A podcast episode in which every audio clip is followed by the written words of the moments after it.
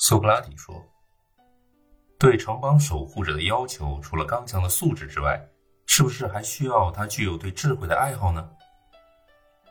格劳孔说：“这个我又不懂了。”苏格拉底说：“这种品性，其实在狗的身上也能看到。”格劳孔说：“你在说什么呀？”苏格拉底说：“狗每次见到生人就会发怒，见到熟人就摇尾巴。尽管陌生人从来没有伤害过它，熟人也没有给过它什么好处，但是对于这一点，你难道不感到奇怪吗？”格劳孔说：“我可从来没有注意过，但我不得不承认，狗的行为的确是如此。”苏格拉底说。狗的这种机灵劲儿确实很招人喜欢。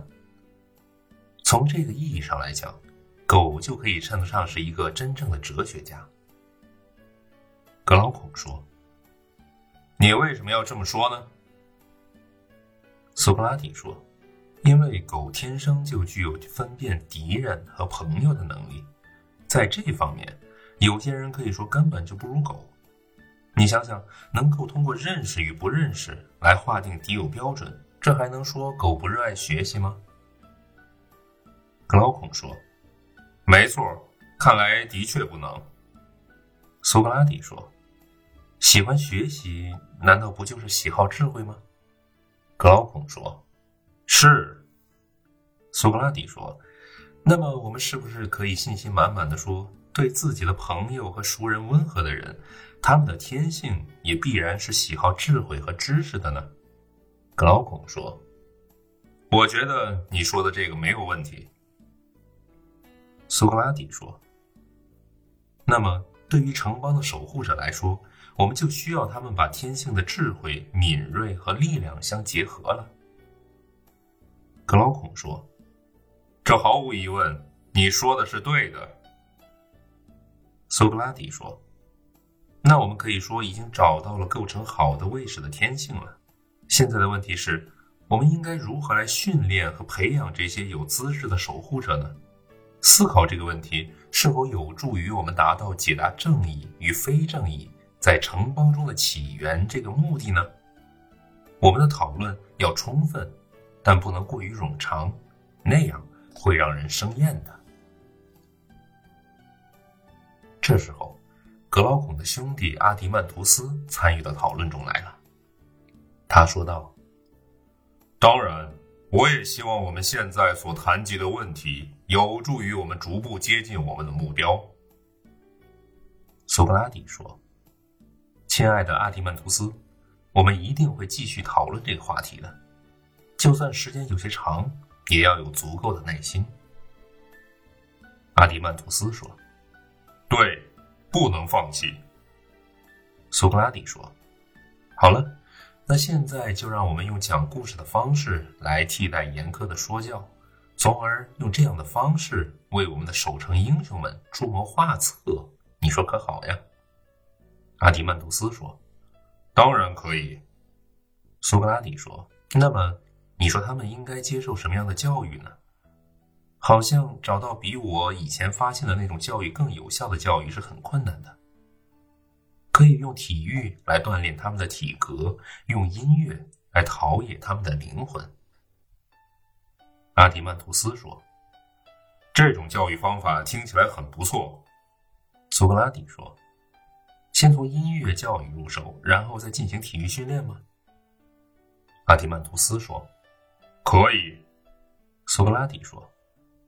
你是把讲故事包含于音乐中，对吗？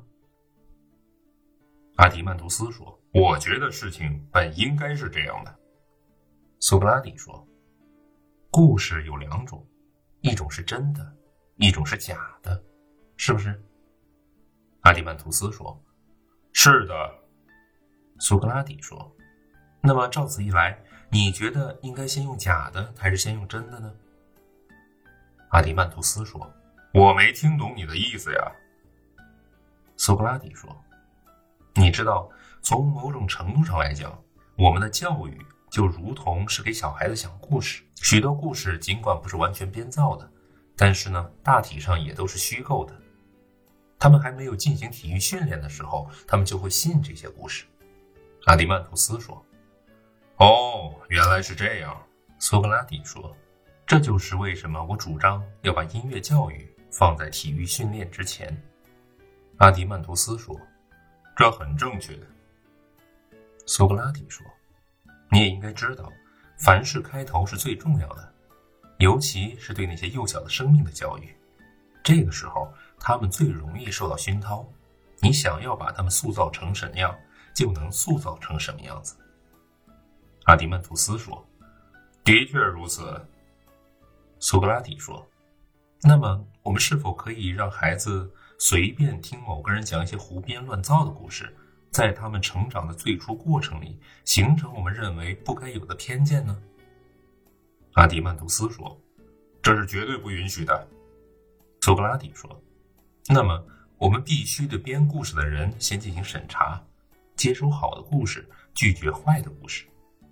然后，我们要鼓励保姆和母亲为孩子讲那些经过审查的故事，用这些故事来塑造他们的心灵，比用手去塑造他们的身体更有效。然而，现在讲的那些故事中的大多数，我们都要抛弃。阿迪曼图斯说：“你所指的是哪些故事？”苏格拉底说：“故事也能大中见小，因为我想，故事不论大小类型总是一样的，影响也总是一样的。你说是也不是呢？”阿迪曼图斯说：“我同意你的说法，但我不知道你说的大的故事都有哪些。”苏格拉底说：“那些大的，比如荷马、赫西俄德之类的诗人，这些人编造了很多假的故事讲给人们听，至今还在流传。”阿迪曼图斯说：“你这里指的是哪一类故事？你在里面发现了什么问题吗？”苏格拉底说：“首先要加以谴责的是他们的虚假，尤其是经常还无法圆自己撒的谎。”阿迪曼图斯说：“请讲的再详细具体一些。”